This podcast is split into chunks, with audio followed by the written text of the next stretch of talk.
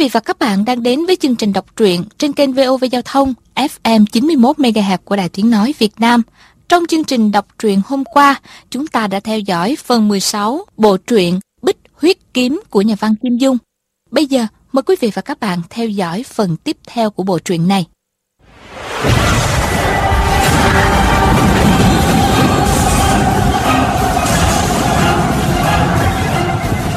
Bích huyết kiếm Phần 17 Viên thừa chí lại uống một hớp rượu, rồi nói, Từ lâu á, tại hạ đã nghe phái tiền đô á, là một trong tứ đại kiếm phái. Kiếm pháp ảo diệu tinh di vô cùng. À, hôm nay á, mới được may mắn lãnh giáo. Nhưng chúng ta phải nói trước á, nếu tại hạ thắng, thì chuyện xích mích giữa Mẫn Gia và Tiêu Ban Chủ từ nay không được nhắc đến nữa. Nếu Mẫn Gia tiếp tục sinh sự trả thù, các vị tiền bối võ làm ở đây chắc chắn sẽ nói một câu công bằng.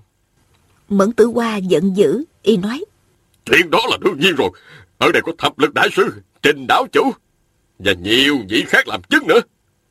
Nhưng nếu ngươi không thắng được ta thì sao? viên thừa chí nói, Ừm, tại hạ sẽ khấu đầu xin lỗi các hạ. Dĩ nhiên á, là không mặt mũi nào nhúng tay vào chuyện này nữa. Mẫn tử hoa nói, Hay lắm, bước ra đi. Mẫn tử hoa rung động cây trường kiếm, phát ra tiếng ngân oai phong như tiếng hổ gầm. Đám võ sư bên họ mẫn cùng lúc oan hô gian dội. Chiêu kiếm này của y hiển thị nội công thâm hậu. Mẫn tử hoa đắc ý trong lòng. Y nghĩ bụng, Ta phải để lại mấy ký hiệu trên mặt ngươi mới được. Nếu không thì sao hiển lộ được ngoại phong của tiền đồ phái chứ? viên thừa chí nói, Kim xà đại hiệp đã từng dặn tại hạ. Linh bảo quyền thượng thanh kiếm của phái tiên đô á, đều là tuyệt nghệ của võ lâm. Chẳng qua những lộ quyền kiếm pháp này quá thâm sâu. À, mẫn nhị gia tuổi tác còn trẻ chắc chưa lĩnh hội được ha. Chỉ có lưỡng nghi kiếm pháp có lẽ mẫn nhị gia đã luyện tập thành thục kim xà đại hiệp còn nói lần này tại hạ đi nhất định á, mẫn nhị gia không chịu nghe lời khuyên bảo nên ờ, khi động thủ phải lưu ý lộ kiếm pháp này. Mẫn tử hoa liếc nhìn chàng một cái. Y thầm nghĩ, Câu này không sai. Tại sao mấy biết rõ như thế chứ? thì ra sư phụ Mẫn tử hoa là Hoàng Mộc Đạo Nhân, có cá tính can cường. Võ công đời trước truyền lại của phái tiên đô, thì Linh Bảo Quyền và Thượng Thanh Kiếm là tinh diệu nhất. Thế mà Hoàng Mộc lại không đi sâu nghiên cứu quyền pháp và kiếm pháp này. Võ công đặc ý nhất của lão là bộ lưỡng nghi kiếm pháp tự mình sáng chế, từng nhắc tới trước mặt Kim Xà Lan Quân. Trong Kim Xà Bí Kíp, phần phá địch có nói đến cách phá giải những loại võ công của phái không động và tiên đô. Trong đó có lưỡng nghi kiếm pháp. Viên thừa chí nghĩ thầm, Sư phụ của y đã đắc ý như vậy. Chắc chắn lộ kiếm pháp này y đã luyện tập tới nơi rồi. Nói đến đây, chàng chăm chú nhìn thần sắc của Mẫn Tử Hoa, biết mình đã đoán trúng. Chàng lại nói, Kim xà lan quân từng nói, dưới mắt ông ấy thì kiếm pháp này không đáng một nụ cười nữa. Ông ấy đã dạy cho tại hạ mấy chiêu phá giải. nói đến đây thì trong đám có một đạo nhân còn trẻ tung người giọt ra. Y giận dữ nói, Hay lắm. Lưỡng nghi kiếm pháp á, không đáng một nụ cười sao? Ta phải xem kiếm xà lan quân á, phá giải kiểu nào. soạt một tiếng, Y đâm ngay kiếm vào mặt viên thừa chí. Viên thừa chí tránh sang bên phải, nhảy vào trung tâm đại sảnh. Tay trái cầm ly rượu, tay phải cầm đôi đũa. Giữa đôi đũa vẫn còn cái đùi gà. Chàng nói, Ờ, xin thỉnh giáo pháp hiệu của đạo trưởng. Y la lớn, Ta là Đạo Quyền, đệ tử thứ 13 phái Thiên Đô, là sư đệ của Mẫn Sư Ca. viên thừa chí lại nói, À, vậy thì hay lắm. Kiếm xà đại hiệp và lệnh sư Hoàng Ngọc Đạo Nhân năm xưa đã từng luận kiếm ở Long Hổ Quán trên núi Tiên Đô á. Hoàng Mộc Đạo Nhân cho rằng á, lưỡng nghi kiếm pháp do mình sáng tạo là vô địch thiên hạ. Kim xà đại hiệp mỉm cười, rồi bỏ qua, không tranh luận với lệnh sư nữa. Hôm nay bọn hậu bối chúng ta có thể ấn chứng một phen. Động quyền đạo nhân lớn tiếng nói. Nhất định, sư phụ của ta không nói là lưỡng nghi kiếm pháp vô địch thiên hạ. Nhân vật phái tiên đồ không bao giờ ngông cuồng ngạo mạn, tự cao tự đại như vậy. Nhưng muốn giáo huấn một thằng lõi đen thui, miệng còn hỏi sữa như vậy, thì đúng là nhẹ nhàng như bốn ngón tay. Nói xong, y liền vẫy tay gọi mượn tư hoa. Hai thanh kiếm cùng lúc đưa ra. Kiếm phong gấp rút đâm tới viên thừa chí. Thân hình của viên thừa chí xoay nghiêng, luồn qua giữa hai thanh kiếm. Động quyền và mẫn tử hoa múa tích trường kiếm, người công người thủ, vừa nhanh chóng vừa nghiêm mật lạ thường. Đột nhiên Thanh Thanh kêu lên Ê, xin ba dậy dừng tay Ta có câu này muốn nói nè Động quyền đạo nhân và Mẫn Tử Hoa cùng thu kiếm về giữ trước ngực. Mẫn Tử Hoa cầm kiếm tay phải, Động quyền đạo nhân cầm kiếm tay trái. Hai người đứng ở hai phương vị khởi thủ thức trong lưỡng nghi kiếm pháp. Thanh Thanh lại nói Viên đại ca đã đồng ý so tài với Mẫn nhị gia rồi Tại sao lại có thêm một vị đạo gia ra đây Động quyền trợn mắt lên nói Thằng lõi này không đánh mà khai rồi. Rõ ràng là đồ máu nhẫn Ai mà không biết lưỡng nghi kiếm pháp Phải hai người sử dụng chứ. Ngươi không biết, Chẳng lẽ kim xà lan quân oai danh như vậy Cũng không biết hay sao? Thanh Thanh đỏ ửng mặt lên, Không biết trả lời làm sao. Nàng nghĩ thầm Phan này không biết rồi, Bị lật tẩy rồi. Nàng đành nói đông nói tây, Bừa bãi một phen à, Thì ra Thì ra Thì ra là nhân vật của phái tiên đồ hệ đánh nhau với người ta Là nhất định phải có hai người. Nếu mà các hạ đang ở một mình Chẳng lẽ phải cưỡi khoái mã quay về núi tiên đô Mời một huynh đệ đồng môn Rồi mới cưỡi khoái mã trở lại Để hai người đánh một người hay sao? Nếu mà đối thủ không cho các hạ đi Bắt phải đơn đả độc đấu thì sao? Lưỡng nghi kiếm pháp làm sao mà vô địch trong thiên hạ được đấy Viên thừa chí nói xen vào lửa nghi kiếm pháp á, dựa vào âm dương tương sinh tương khắc. Bản lĩnh hơi kém thì đương nhiên là phải có hai người đồng thời ra chiếu rồi. Nhưng nếu học đến nơi đến chốn á Thì uh, phải một người sử dụng. Chẳng lẽ lệnh sư võ công cao như vậy Cũng không biết thi triển một mình hay sao? Thanh Thanh không biết gì về lưỡng nghi kiếm pháp Nhưng thấy hai người hợp công viên thừa chí Cho nên lo lắng mà chất vấn. Nào ngờ lộ tẩy Viên thừa chí đành phải nói theo Đỡ lời cho nàng. Thật ra lưỡng nghi kiếm pháp của phái tiên đô Xưa nay phải do hai người sử dụng đồng thời. Mẫn tử hoa cùng động quyền đạo nhân Nhìn nhau một cái Đều nghĩ thầm. Sư phụ chưa bao giờ nói bộ kiếm pháp này có thể sử dụng một mình. Nhất định thằng lõi này ăn nói bừa bãi rồi. Dĩ nhiên họ không dám nói Sư phụ biết thi triển một mình Thành Thành nghe viên thừa chí chống chế kính kẻ Như áo trời không có đường may. Hân hoan nghĩ bụng. Trước nay chàng rất là thật thà. Hôm nay mới dở trò xảo trá đi. Nàng mỉm cười lên tiếng. Hai vị đồng thời giáp công. Như vậy thì tiền đánh cược phải tăng thêm chút ít. Mẫn tử hoa hỏi. Người muốn cược cái gì?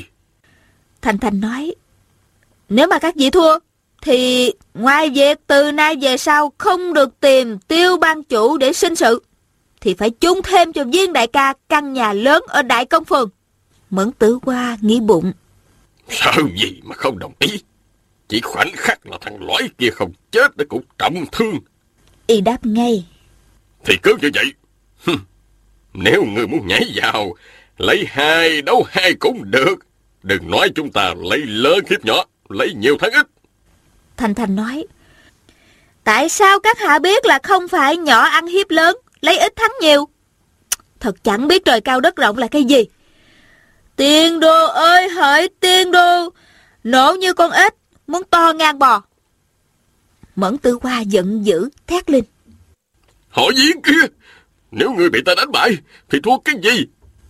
Nhất thời viên thừa chí không thể trả lời Tiêu công lễ bèn hỏi Mẫn nhị gia Căn nhà của huynh đã đáng giá bao nhiêu Mẫn tử hoa tức giận trả lời Ai thầm xưng huynh xưng để với người chứ Căn nhà này ta mới một tháng trước tốn hết 4.300 lưỡi bạc. Nhà tuy cũ kỹ, nhưng đất đai khá rộng. Tiêu công lễ gật đầu, nói. Ừ, căn nhà ở Đại Công Phường rất rộng rãi. Ừ, Mẫn nhị gia mua giá đó là quá rẻ rồi. Xin ba vị chờ cho một lát. Ông quay lại, dặn dò con gái mấy câu. Tiêu Uyển Nhi chạy vào nội thất, đem ra một xếp ngân phiếu. Tiêu công lễ lại nói. Vị viên gia này đã ra sức giúp người như vậy. Tại hạ vô cùng cảm kích. Đây là 4.300 lượng bạc. Nếu viên gia song quyền khó địch bốn tay, thì à, xin mẫn nhị gia nhận trước chỗ này cho. Rồi à, muốn gì khác à, cứ hỏi tại hạ. quan có đầu nợ có chủ. Đã ra tài trợ giúp tức là hảo bằng hữu rồi. Xin mọi người hạ thủ lưu tình. Điểm tới là ngưng. Ông nghĩ viên thừa chí không địch nổi, cho nên không muốn chàng bị hại vì mình. Đảo chủ Trình Khởi Dân tính tình sảng khoái hào phóng, rất thích đổ bát. Bèn nổi cơn ghiền cá độ, y la lên. À, câu này không sai, chỉ phần thắng bại, không quyết sinh tử. Ta theo phe mẫn nhị gia đó. Lão lấy trong bọc ra hai thoi vàng, hô lớn. Ta ra kèo ba ăn một. Đây là ba trăm lưỡng vàng, coi như ba ngàn lưỡng bạc. Ai muốn cá với ta thì bỏ ra một ngàn lưỡng bạc. Lão hô mấy lần, vẫn không ai trả lời. Mọi người đều thấy viên thừa chí còn quá trẻ. Làm sao địch nổi hai cao thủ phái tiên đô. Tuy ăn ba thua một là rất có lãi, nhưng không ai dám đánh cá. Tiêu Uyển Nhi lên tiếng. Trình bá bá, con đánh cược với bá bá. Nàng lập tức tháo chiếc vòng vàng nạm đá quý ra, đặt trên bàn. Những viên bảo thạch ống ánh đến chói mắt dưới ngọn đèn kệ, vô cùng trân quý. Trịnh Khởi Dân biết người, biết của, cầm chiếc vòng lên xem, rồi y nói. À, chiếc vòng này trị giá ba ngàn lượng bạc. Ta không muốn ăn hiếp trẻ con. Người đâu? Đưa cho ta thêm sáu ngàn lượng bạc nữa. Thủ hạ của lão đưa tới bốn thoi vàng. Trình Khởi Dân mỉm cười, nói. Nếu người thắng, coi như đây là quà hồi môn của ta tặng cho người. Thanh Thanh nghe thấy hai chữ hồi môn, liền dương mắt nhìn Uyển Nhi. Nàng cảm thấy trong lòng không thoải mái lắm. Phi thiên ma nữ tôn trọng quân đột nhiên đặt nửa thanh kim gãy lên bàn, giận dữ nói. Tật cá khúc kiếm gãy này! Thanh trường kiếm của cô ả vừa bị viên thừa chí đạp gãy là do sư nương ban tặng. Vì thế, trong lúc mọi người tranh cãi, ả đã nhặt lấy. Thanh Thanh ngạc nhiên hỏi. Hả? Nửa khúc kiếm gãy này? Có ai thèm lấy?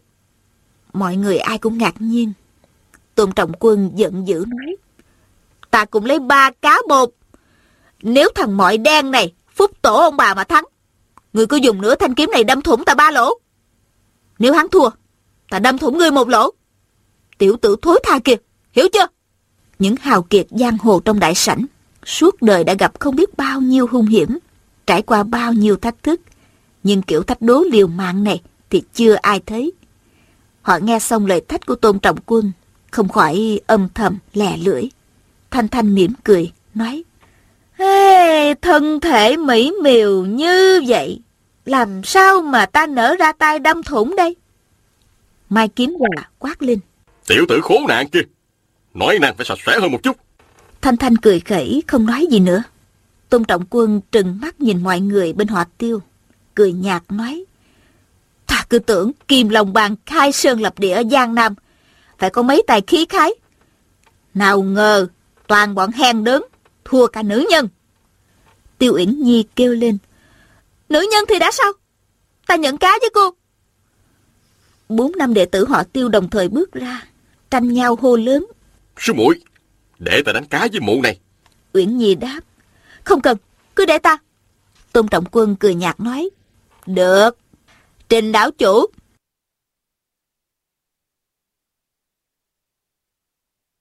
Đảo chủ, xin đảo chủ làm chứng.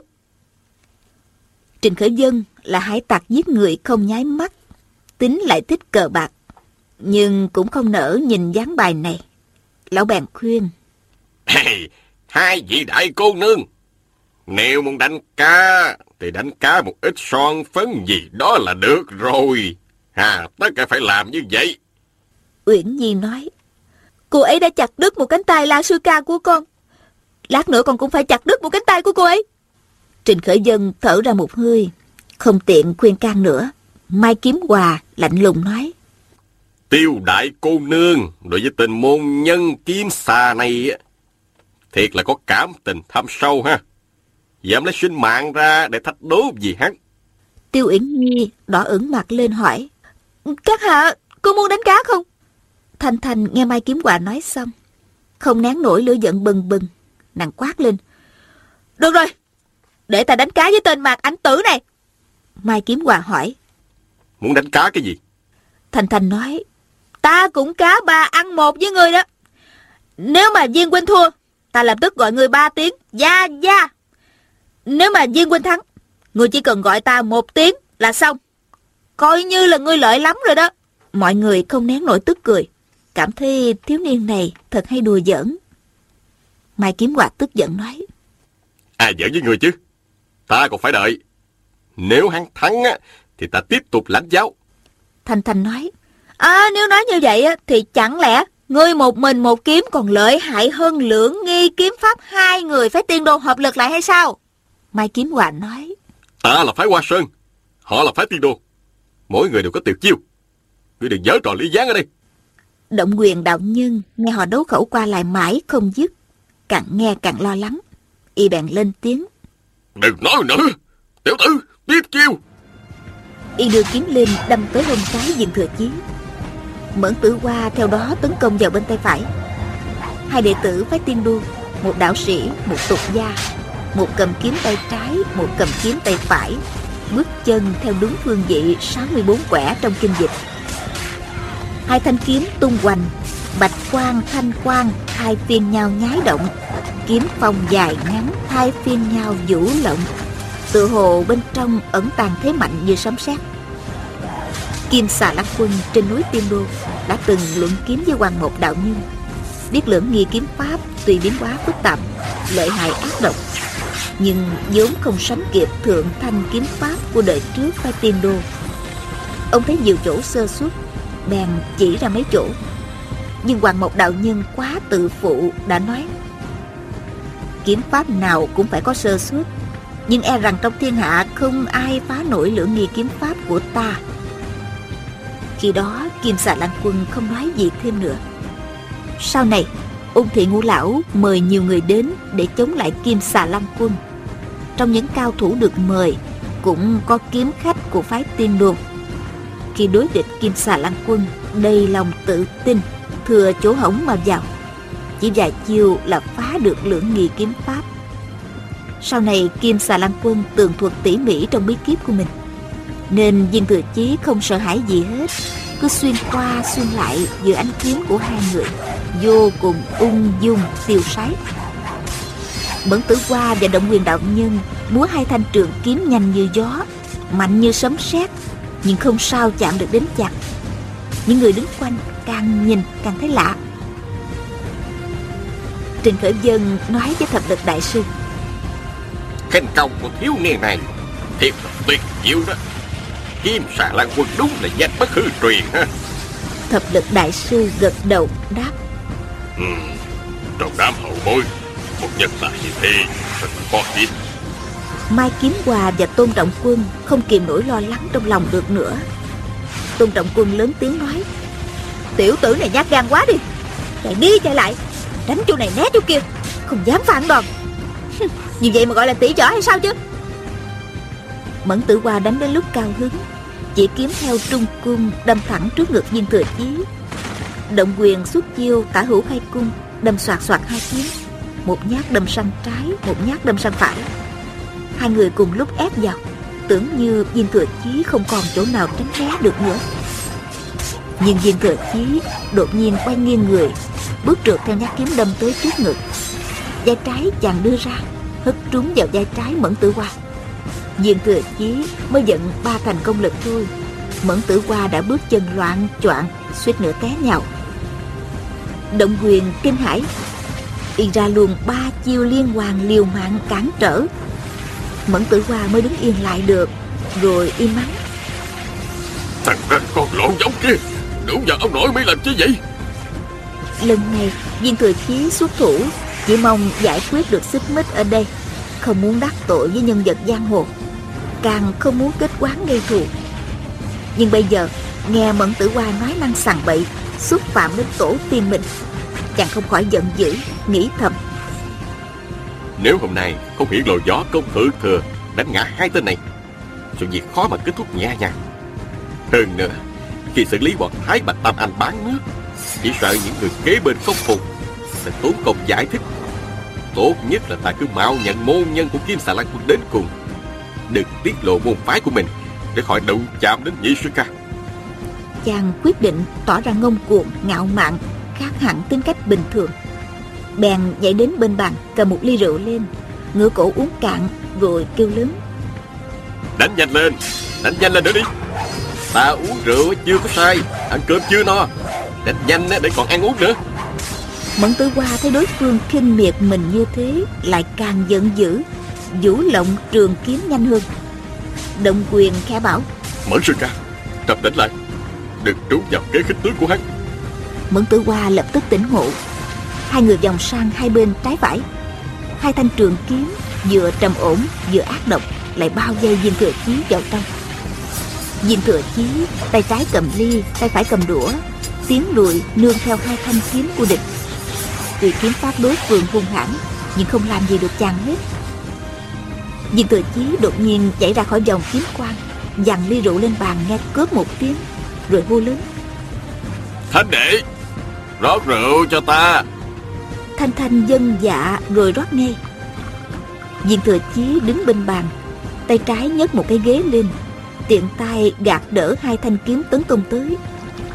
Đợi rượu rót đầy Chàng đưa đôi đũa gấp một đùi gà Rồi mới buông cái ghế xuống Cầm ly rượu nhảy ra giữa sảnh Vừa gặm đùi gà vừa la lên. Oh, Lỡ ngày kiếm phá ba vốn đã nhiều sơ suất rồi. Các người lại học chưa tới nơi làm sao mà đã thương được ta chứ? Dù buôn bán hôm nay quý hiệu nhất định phải lỗ vốn nặng. Thanh Thanh thấy vị nghĩa huynh xưa nay nghiêm cẩn, trung hậu Bây giờ đột nhiên tỏ vẻ ngông cuồng Nhưng không sao giống được. Cố lắm mới nói được mấy câu bắt chước hơi hám của đại sư ca. Nàng không khỏi buồn cười. Nên biết viên thừa chí từ nhỏ đến giờ chưa từng ngông nghênh tiêu sái lần nào. Bây giờ chàng muốn cuồng ngạo như kim xà lan quân, nhưng đã hết ba phần khôi hài giống đại sư ca hoàng chân. Bảy phần còn lại thì giống vẻ ngạo mạn tự cao của lữ thất tiên sinh lúc mới vào ôn gia trang. Lưỡng nghi kiếm pháp càng đánh càng nhanh viên thừa chí liên tiếp tránh né ba chiêu nguy hiểm, rồi đột nhiên quay người lại chàng hất cái đùi gà vào mặt mẫn tử hoa, đưa đôi đũa ra kẹp lấy thanh kiếm của động quyền vừa dẫn sức lên đầu đũa vừa quát lên dữ dội. Buồn kiếm! Nghe xoảng một tiếng quả nhiên trường kiếm của động quyền rơi xuống đất. Y còn ngoan cố dựng đứng hữu trưởng lên chân trái đã quét ngang mặt đất muốn tìm phần thắng khi sắp bại. Viên thừa chí hai chân chấm đất nhẹ nhàng thân hình tung lên tránh né cước này. Đồng thời ly rượu trong tay chàng bay ra đánh ngay vào quyệt khúc xích trên tay trái mẫn tử hoa cánh tay tê chồn trường kiếm của họ mẫn rơi luồn xuống đất.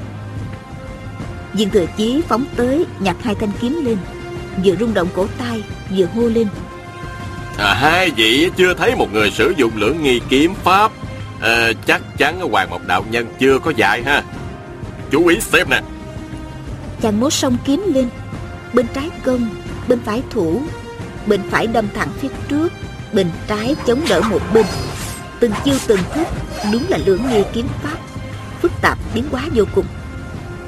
Động quyền và mẫn tử hoa vừa chia nhau sử dụng, ai cũng chính mắt nhìn thấy.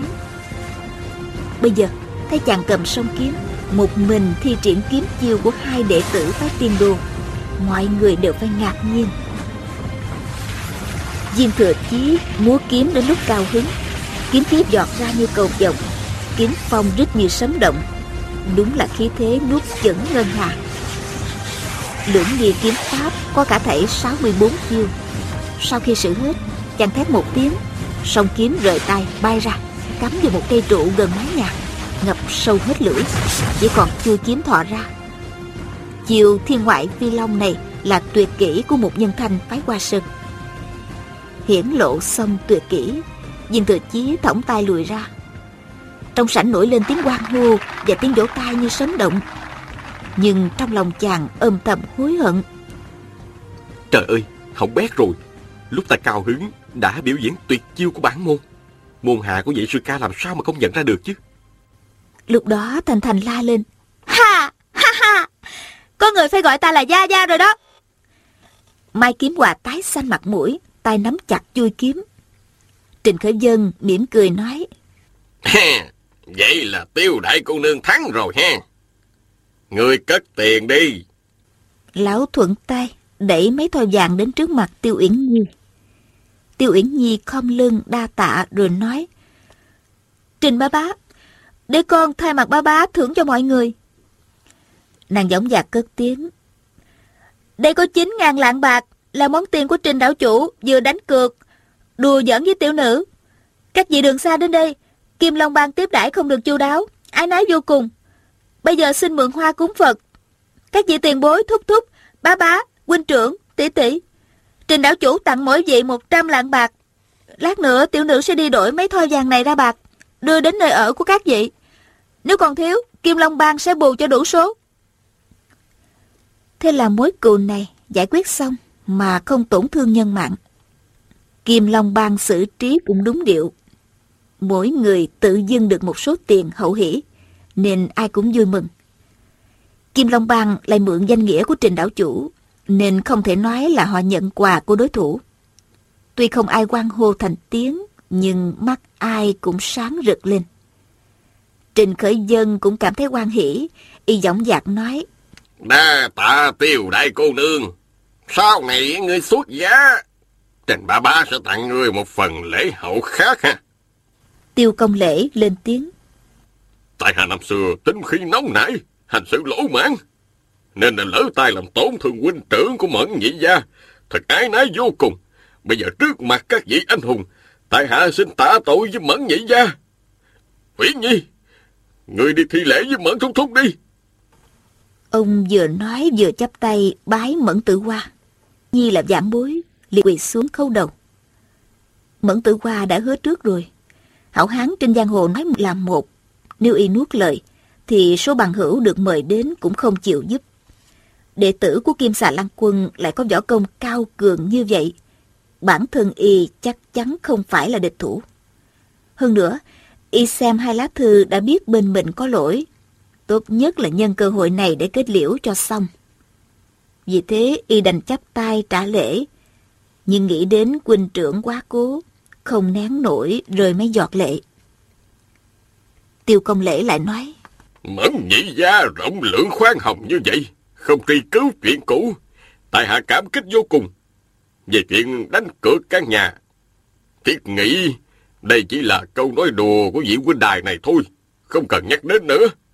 Ngày mai tại hạ lập tức tìm cho hai vị này một nơi ở tốt đẹp là xong. Thanh Thanh hất mặt lên một cái, nói Hả? Chuyện này đâu có được. Quân tử nhất ngôn, ký xuất, tứ mã nan truy. Lời đã nói rồi, làm sao có thể bỏ qua được đây? Mọi người đều ngẩn người ra nghĩ bụng. Tiêu công lễ đã hứa mua một căn nhà khác.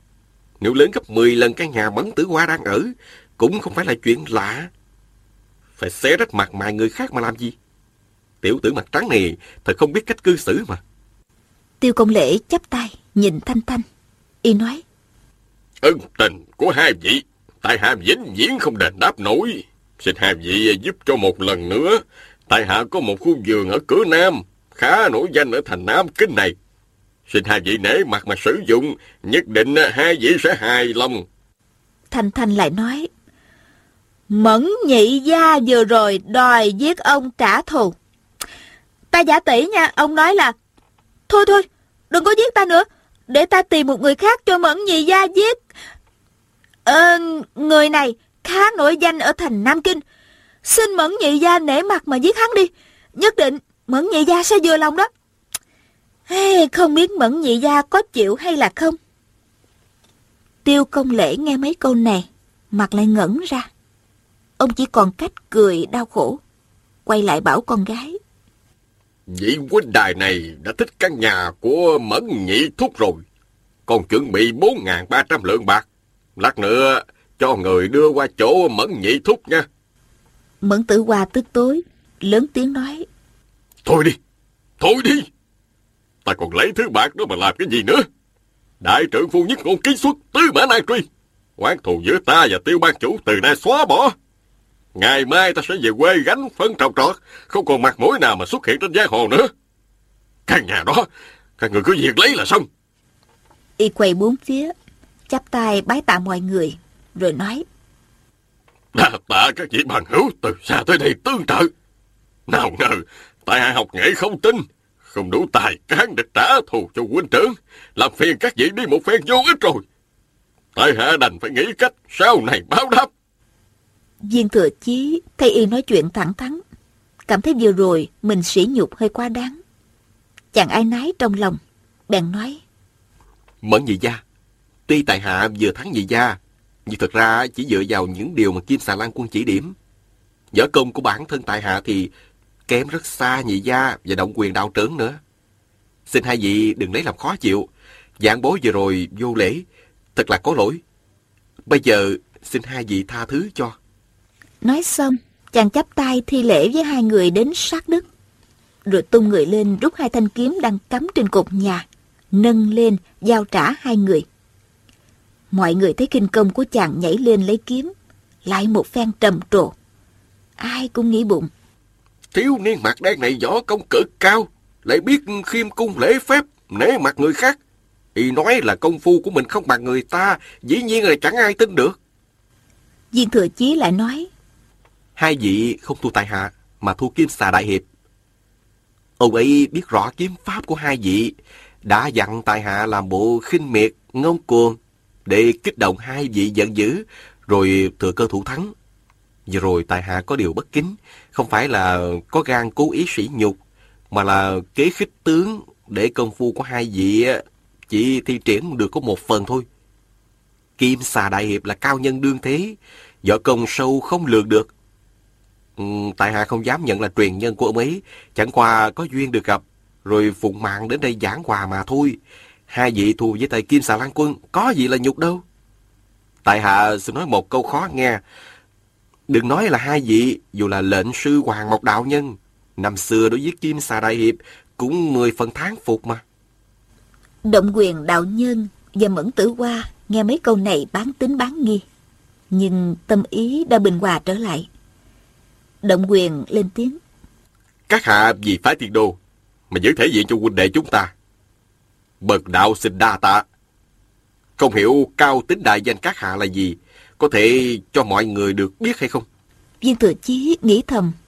Tên thật của mình không nên nói, để môn nhân của nhị sư ca khỏi chú ý. Chàng bèn chỉ Thanh Thanh, rồi nói. Vị này là công tử của Kim Tạng Lan Quân, họ Hà, tại hạ họ Diên.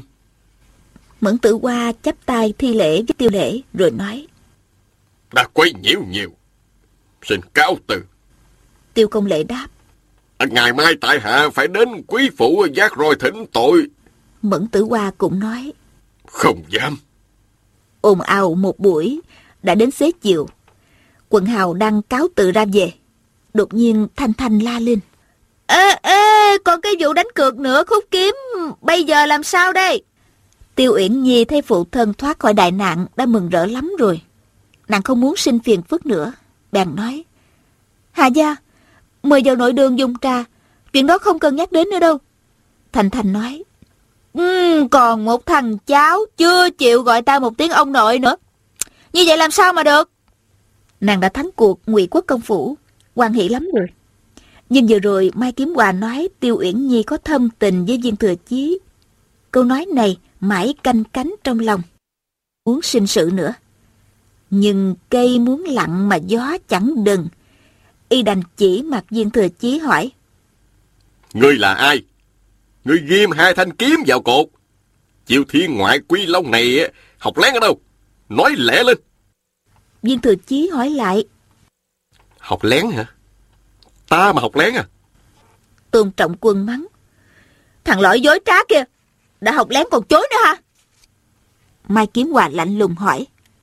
Vậy thì ngươi học ở đâu? Viên Thừa Chí nghĩ, bây giờ mà nói dối thì trái với bản tính của mình. Hơn nữa, chuyện sư môn không thể dối trá được. Chàng bèn đáp. Ta là môn hạ phái qua sơn.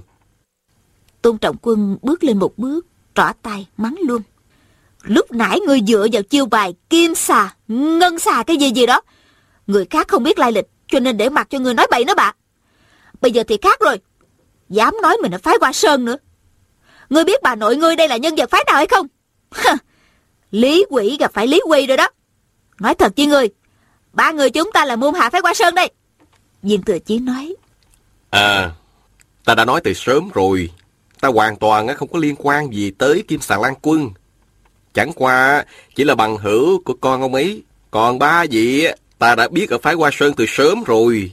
Chúng ta đúng là người cùng một nhà mà. Trong ba người đó thì Lưu Bội Sinh là người trầm tĩnh nhất. Y nói. Tại hạ quen biết hết môn nhân của Hoàng Sư Bá. Nhưng không có các hạ trong số đó. Sư muội Sư muội có nghe Hoàng Sư Bá mới nhận thêm đệ tử hay không vậy? Tôn Trọng Quân nói. Tầm nhìn của Hoàng Sư Bá rất là cao. Đâu thể nào thu gom bọn lừa gạt dối trá này làm đồ đệ được chứ. Á còn hận viên thừa chí đạp gãy trường kiếm của mình, nên nói năng càng lúc càng khó nghe. Viên thừa chí vẫn không đổi giọng, đáp. Không sai. Đồng bút thiết toán bàn Hoàng Sư Ca có tầm nhìn rất xa. Mọi người nghe chàng gọi Hoàng Chân là Sư Ca, đều kinh hãi một phen. Lưu Bội Sinh lại hỏi. Các hạ gọi ai là Hoàng Sư Ca? Viên Thừa Chí nói. Sư phụ ta họ Mục, tôn danh là Thượng Nhân Hạ Thanh. Người trên giang hồ đều gọi lão nhân gia là thần kiếm tiên viên. Đồng bút thiết toán bàn là đại sư ca của ta. Mai Kiếm Hòa nghe Viên Thừa Chí tự xưng là môn hạ phái Hoa Sơn, đã bán tính bán nghi. Tưởng chàng học nghệ rồi mới bái sư. Vừa được Hoàng Chân thu nhận, bây giờ nghe chàng xưng là đồ đệ của sư tổ mình. Hắn tin chắc là chàng buộc miệng nói bừa. Hắn nghĩ thầm. Sư tổ xưa này hành tung bí ẩn. Chính mình cũng mới gặp được có ba lần. Sư phụ thần quyền vô địch quy tân thụ đã gần 50 tuổi rồi. Thằng lõi này nhỏ tuổi như vậy mà dám đến đây mạo nhận sư thúc của mình. Thật là ngông cuồng hết sức. Hắn bèn lạnh lùng nói. Nếu vậy thì các hạ là sư thúc của ta rồi. Viên thừa chí đáp. Ừ, ta không dám nhận ba vị là sư điệt đâu. Mai Kiếm Hoàng nghe hiểu ý mỉa mai mình. Y bèn nói. Chẳng lẽ ta đã làm nhục danh tiếng của phái Hoa Sơn hay sao? Sư thúc đại nhân. sư thúc hãy giáo huấn ba người tiểu điệt có tội này đi. Mai Kiếm Hòa đã ba sáu ba bảy tuổi rồi. Nghe hắn nói như thế, đám võ sư bên họ mẫn đều lớn tiếng cười ồ. Viên Thừa Chí nghiêm trang nói. Nếu quy sư ca có ở đây, đương nhiên sẽ giáo huấn các vị. Mai Kiếm Hòa tức rung lên, xoẹt một tiếng, kiếm đã ra khỏi vỏ, y gằn giọng. Thằng lõi kia, người ăn nói bừa bãi gì vậy? Tiêu không lễ thấy chuyện đã yên rồi, bây giờ vì một duyên cớ nhỏ mà khởi lên tranh chấp, cảm thấy lo lắng. Ông bèn nói. À, viên gia nói đùa chút thôi, Mai gia không cần phải giận dữ. Qua đây, qua đây, chúng ta uống ly rượu giảng hòa nhé. Nghe nói thì biết ông cũng không tin Viên Thừa Chí là sư thúc của Mai Kiếm Hòa Mai Kiếm Hòa dõng dạc nói. Tiểu tử hỗn láo kìa. Bây giờ ngươi thử khấu đầu gọi ta ba tiếng sư thúc đi. Xem mặt ảnh tử này có đồng ý hay không? Thanh Thanh bỗng la lên. Ơ à, nè Mạc Anh Tử Ngươi kêu ta một tiếng Thanh Gia Gia trước cái đi. Đã thua cuộc rồi muốn chối nữa phải không? Viên Thừa Chí bèn bảo Thanh Thanh. Thanh đệ Đừng đùa nữa. Rồi chàng quay lại nói với Mai Kiếm Hòa. Ta chưa được bái kiến quy sư ca Ba vị tuổi tác lớn hơn ta. Lẽ ra ta không dám nhận là sư thúc Nhưng lần này ba vị hành sự có chỗ quá đáng. Nếu quy sư ca biết Nhất định sẽ nổi giận. Mai Kiếm Hòa dựng ngược lông mày ngẩng mặt lên trời cười rộ Rồi quát lớn. Quả nhiên thằng lõi này muốn dạy dỗ người ta rồi. Xin thỉnh giáo Ba người chúng ta sai lầm chỗ nào? Bằng hữu có việc Chẳng lẽ không nên rút đao tương trợ hay sao thừa chí nghiêm trang nói Phong tổ sư cha của phái Hoa Sơn chúng ta đã truyền xuống thập thị đại giới. Môn nhân đệ tử phải tuân thủ nghiêm ngặt. Điều 3, điều 5, điều 6, điều 11 là gì? Mai kiếm hòa ngẩn ra Chưa đáp Tôn Trọng Quân đã cầm nửa khúc kiếm gãy quăng tới viên thừa chí Hét lên Người biểu diễn công phu hoa sơn trước đi Thanh quang chớp lên Nhoáng cái đã đến trước mặt. Viên thừa chí đợi khúc kiếm gãy bay đến gần Đưa tả chưởng hướng lên Hữu chưởng hướng xuống Vỗ bớt một tiếng Đã ép chặt khúc kiếm gãy vào giữa hai lòng bàn tay. Chàng hỏi Chiêu này là hoành bái quan âm Đúng không? Mai Kiếm Hòa và Lưu Bội Sinh lại ngẩn người ra. Đây đúng là trưởng pháp của bản môn Nhưng chiêu này vốn dùng để đánh nát bàn tay của địch thủ Chàng xoay chuyển phương vị để chụp ám khí. Thủ pháp xảo diệu vô cùng. Sư phụ họ chưa từng dạy. Lưu Bội Sinh bước tới một bước lên tiếng. Chiêu các hạ về sử dụng Đúng là chữ pháp bản môn Tại hạ muốn thỉnh giáo. Diệt Thừa Chí nói. Lưu Huynh Ngoại hiệu của Lưu Huynh đó là ngũ đinh khai sơn. Chắc quyền pháp đã tới chỗ tinh diệu. Hai loại quyền pháp bản môn Phục hổ trưởng pháp Và bích thành phá ngọc. Chắc Lưu Đại ca rất tâm đắc đúng không? Lưu Bội Sinh thấy chiêu Y bèn khiêm tốn đáp. Tại hạ chỉ học được sơ sài những gì sư môn truyền thụ. Không dám nói là tâm đắc. Viên Thừa Chí lại nói Lưu huynh đừng quá khiêm nhường. Khi huynh chiết chiêu với lệnh sư Nếu lệnh sư thi triển công phu chân chính Như bảo nguyên kình Hoặc hổ nguyên công Thì Lưu huynh đoán được mấy chiêu? Lưu Bội Sinh đáp. Sư phụ của tại hạ nội lực thâm hậu. Khi chiết chiêu với đồ đệ Thì trước nay không sử nội kình. Không thì bọn tại hạ một chiêu cũng đỡ không nổi. Nếu chỉ đấu về quyền pháp Thì 10 chiêu đầu có thể miễn cưỡng đối phó. Sau 10 chiêu thì rất khó khăn. Viên Thừa Chí lại nói. Lệnh sư ngoại hiệu là thần quyền vô địch. Quyền pháp đương nhiên là xảo diệu rồi Lưu Huynh tiếp được hơn 10 chiêu. Trên giang hồ đã là hiếm thấy. Ba chữ ngũ đinh thủ Thật là xứng đáng. Lưu Bội Sinh nói Đó chỉ là các bạn hữu gọi đùa thôi. Công phu của tại hạ còn kém lắm. Thật sự hổ thẹn không dám nhận. Tôn Trọng Quân nghe Lưu Bội Sinh đối với thiếu niên này càng lúc càng cung kính, như đã có ý nhận viên thừa chí là sư thúc. A giận dữ hỏi, Lưu sư ca, huynh làm sao vậy? Người ta chỉ khoác lác mấy câu là đủ cho huynh sợ rồi à? Viên thừa chí mặc kệ à? Tiếp tục hỏi Lưu Bội Sinh. Phải như thế nào Huynh mới tin ta là sư thúc Lưu Bội Sinh đáp. Tại hạ muốn đối chiều với các hạ Nếu quyền pháp bản môn của các hạ thật sự giỏi hơn Viên thừa chí đã thấy Mai Kiếm Hòa và Tôn Trọng Quân xuất thủ. Nghĩ võ công của Lưu Bội Sinh cũng chẳng khác bao nhiêu. Chàng bèn đáp. Lưu Huynh đã nói Nếu lệnh sư dùng tới nội kình Thì một chiêu cũng không đón nổi Công phu của ta dĩ nhiên không bằng được lệnh sư Ông ấy cần một chiêu Ta phải cần năm chiêu Bây giờ nếu huynh tiếp được ta năm chiêu Thì xem như ta là đồ giả mạo Được chứ Mai Kiếm Hòa vốn lo sư đệ không thắng nổi viên thừa chí. Nghe chàng nói chỉ dùng năm chiêu là đánh bại lưu sư đệ, người giỏi quyền nhất trong huynh đệ đồng môn. Hắn bèn yên tâm trở lại, nghĩ chắc viên thừa chí chỉ nói bừa. Hắn bèn xen vào. À nếu vậy á để ta đếm cho Lưu Bội Sinh chắp tay, nói. Công phu của tại hạ có chỗ nào chưa đúng Xin các hạ chỉ điểm Thừa chí từ từ bước đến, nói. Chiêu đầu tiên là thạch phá thiên kinh. Huynh phải đỡ cho cẩn thận. Lưu Bội Sinh đáp. Được. Y nghĩ thầm. Động thủ đối chiêu. Làm gì có chuyện nói cho đối thủ biết trước chiêu số chứ? Chắc chắn bên trong có gian trá gì đây. Không chừng hắn dặn ta lưu ý thượng bàn Rồi bất ngờ tấn công vào hạ bàn cũng nên.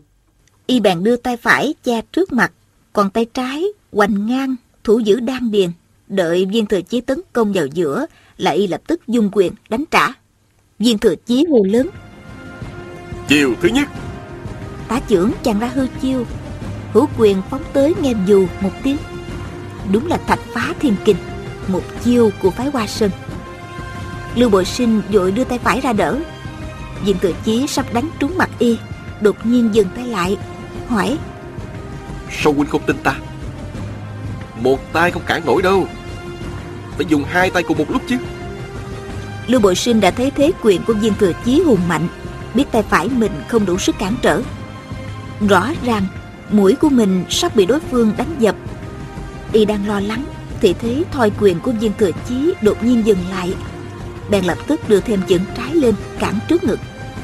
Y ra chiều thiết thuyên hoành muôn, Khẽ quát lên một tiếng, Dẫn kình lực đẩy cả song chưởng ra ngoài. Lúc này viên thừa chí mới tiếp tục đấm tới Đánh thẳng vào song chưởng của Lưu Bội Sinh. Họ Lưu cảm thấy sức ép lên hai tay mình rất nặng Xương cốt chuyển nghe răng rắc. Y kinh hãi nghĩ thầm. Quyền của hắn dừng lại nửa chừng rồi đánh tiếp. Không cần thu lại lấy đà Làm sao kinh lực vẫn mạnh như thế được. Viên thừa chí thu quyền về Rồi nói tiếp. Bây giờ ta xuất ba chiêu liên hoàn Là lực phách tam quan Bao chuyên dẫn ngọc Kim can chế dĩ Quỳnh đó đỡ thế nào? Lưu Bội Sinh không cần suy nghĩ Đáp nghe Tại hạ dùng phong bế thủ Mạnh dân xuất tụ Bàn qua phất liễu để ngờ đó. Viên thừa chí lại nói. Hai chiêu trước thì đúng Chiêu cuối thì sai. Quỳnh nên biết Chiêu bàn qua phất liễu trong thủ có công. Nếu đối chiêu với người có công lực tương đương Thì dĩ nhiên là tốt. Nhưng chiêu này muốn thừa cơ phản kích. Nên thế thủ phải yếu đi một nửa. Do đó Chiêu kim can chế dĩ của ta Huynh sẽ không đón nổi. Lưu Bội Sinh nói. Vậy thì tại hạ dùng thiên cân quỷ địa. Viên thừa chí nói. Đúng rồi Đón chiêu. Thế chàng dung tay phải lên. Lưu Bội Sinh bèn đứng tấn đàng hoàng để chống đỡ. Nào ngờ chàng để hữu trưởng lơ lửng trên cao Còn tay trái đột nhiên đánh xuống Miệng nói. Võ công không phải là luật lệ Không nên bảo thủ. Sư phụ dạy huynh là chiêu lực phách tam quan dùng tay phải Nhưng tùy cơ ứng biến Vẫn có thể dùng tay trái. Miệng nói nhưng tay vẫn làm. Chàng không đợi Lưu Bội Sinh phong bế Đã nắm lấy cổ tay y kéo về phía trước. Lưu Bội Sinh ra chiêu Bạch dân xuất tụ giải khai. Trong chiêu này ngầm chứa nhiều chiêu khác. Nếu đối phương không cảnh giác thì quyệt đạo trước ngực sẽ bị điểm ngay. Nhưng bây giờ, Y không dám phản kích. Vừa giải được chiều đã thu thế lại, Trầm khí xuống hạ bàn Hai chân bám chặt dưới đất như đóng đinh vậy.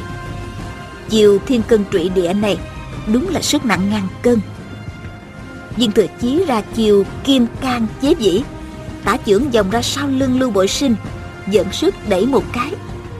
Lưu Bội Sinh không đứng vững nổi, Phải chạy tới hai bước Lắc lư mấy cái mới quay người lại được. Mặt y đỏ hẳn lên Vội hít một hơi thật sâu. Viên thừa chí lên tiếng. Huynh không công nhiên đón tiếp chiêu này để khỏi bị thương. Vậy là hay lắm. Đệ tử của nhị sư ca thật sự bất phàm. Chiêu thứ năm của ta là khởi thủ thức của phá ngọc quyền. Lưu Bội Sinh nghe mặt kinh ngạc Nhưng y không dám nói ra Viên Thừa Chí lại hỏi. Huynh tưởng khởi thủ thức chỉ là thế chào cách sáo sao? Trong thực chiến hoàn toàn vô dụng phải không? Nên nhớ Tổ sư gia chúng ta sáng tạo bộ quyền này Không chiêu thức nào là không thể thắng địch. Huynh xem nè. Chàng hơi khom người. Tay phải nắm thành quyền Tay trái xòe thành chưởng Chấp vào nhau như đang thi lễ. Thân hình theo thế chào này Mà hướng về phía trước Cả quyền lẫn chưởng đều giáng trúng vào mông trái của Lưu Bội Sinh. Lưu Bội Sinh không thể đứng vững được Văng lên cao rồi té nhào xuống. Viên thừa chí nhảy tới một bước Đưa tay đón lấy Lưu Bội Sinh Đặt y đứng xuống đất. Lưu Bội Sinh quỳ ngay xuống đất Y nói Giảng bối chưa biết sư thúc. Vừa rồi mạo phạm thật là vô lễ. Sư sư thúc nể bạc gia sư mà giáo huấn. Viên thừa chí đáp lễ rồi nói Lưu huynh lớn tuổi hơn ta Gọi nhau huynh đệ là được rồi. Lưu Bội Sinh nói Việc này thì giảng bối nhất định không dám. Quyền pháp của sư thúc thần diệu không sao lường được. Năm chiêu vừa rồi Thì nói là đối chiêu Thực ra là sư thúc dạy dỗ về tinh nghĩa của quyền pháp bản môn. Dạng bối cảm kích vô cùng. Khi trở về nhất định sẽ suy ngẫm tỉ mỉ luyện tập đàng hoàng. Viên thừa chí khẽ mỉm cười. Lưu Bội Tin từ năm chiêu này mà hiểu được yếu chỉ tùy cơ ứng biến. Sau này, theo đó mà mở rộng quyền pháp, Quả nhiên tiến bộ rất nhiều. Suốt đời y đối với viên thừa chí vô cùng cung kính. Sư phụ y là quy tân thụ, Quyền pháp chắc chắn không dưới viên thừa chí. Nhưng tính tình ông nghiêm ngặt, Câu nệ cố chấp, Không thích thay đổi. Khi dạy đồ đệ cũng không biết dạy từ từ. Đồ đệ vừa thấy mặt ông đã sợ hãi rồi Khi chiếc chiêu phải xuất thủ đúng răm rắp theo quy củ, Không dám sai lệch chút nào Vì thế mà họ không thể lĩnh hội tới nơi tinh yếu võ công của phái Hoa Sơn Mai Kiếm Hòa và Tôn Trọng Quân lúc này không dám nghi ngờ gì nữa. Nhưng Mai Kiếm Hòa tự thị kiếm pháp của mình đã học tới chỗ tinh túy của bản môn. Y bèn nghĩ. Công phu quyền cước của người tuy cao, nhưng kiếm thuật chưa chắc là thắng nổi ta. Hắn đang nghĩ ngợi, Tôn Trọng Quân đột nhiên kêu lên. Mai sư ca, huynh thử kiếm pháp của hắn xem. Mai Kiếm Hòa gật đầu, rồi quay sang nói với viên thừa chí.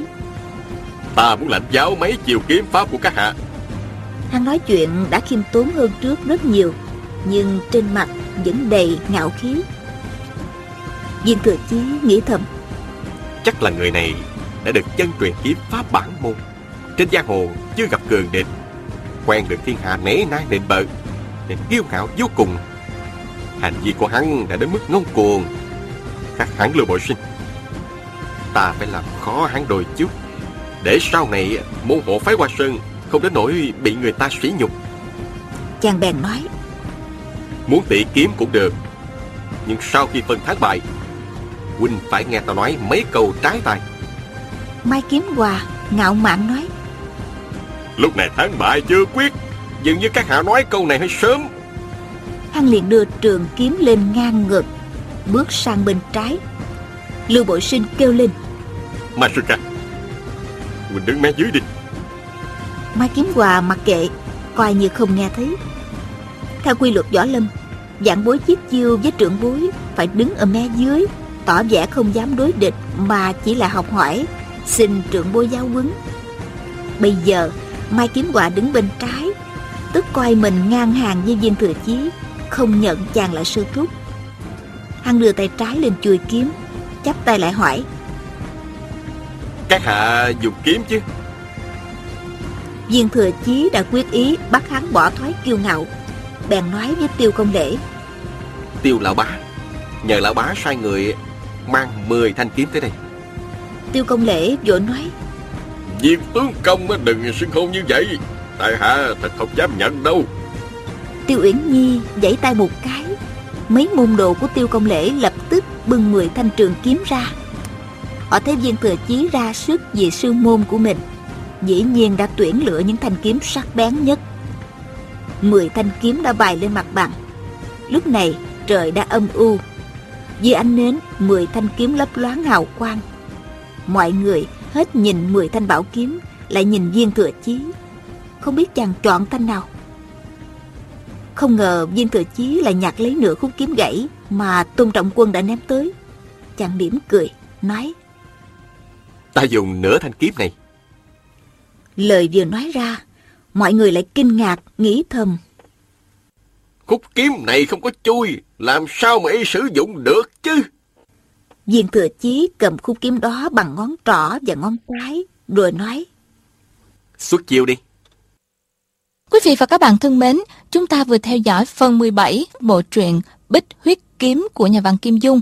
Mời quý vị và các bạn theo dõi phần tiếp theo của bộ truyện này sẽ được phát sóng vào chương trình đọc truyện ngày mai.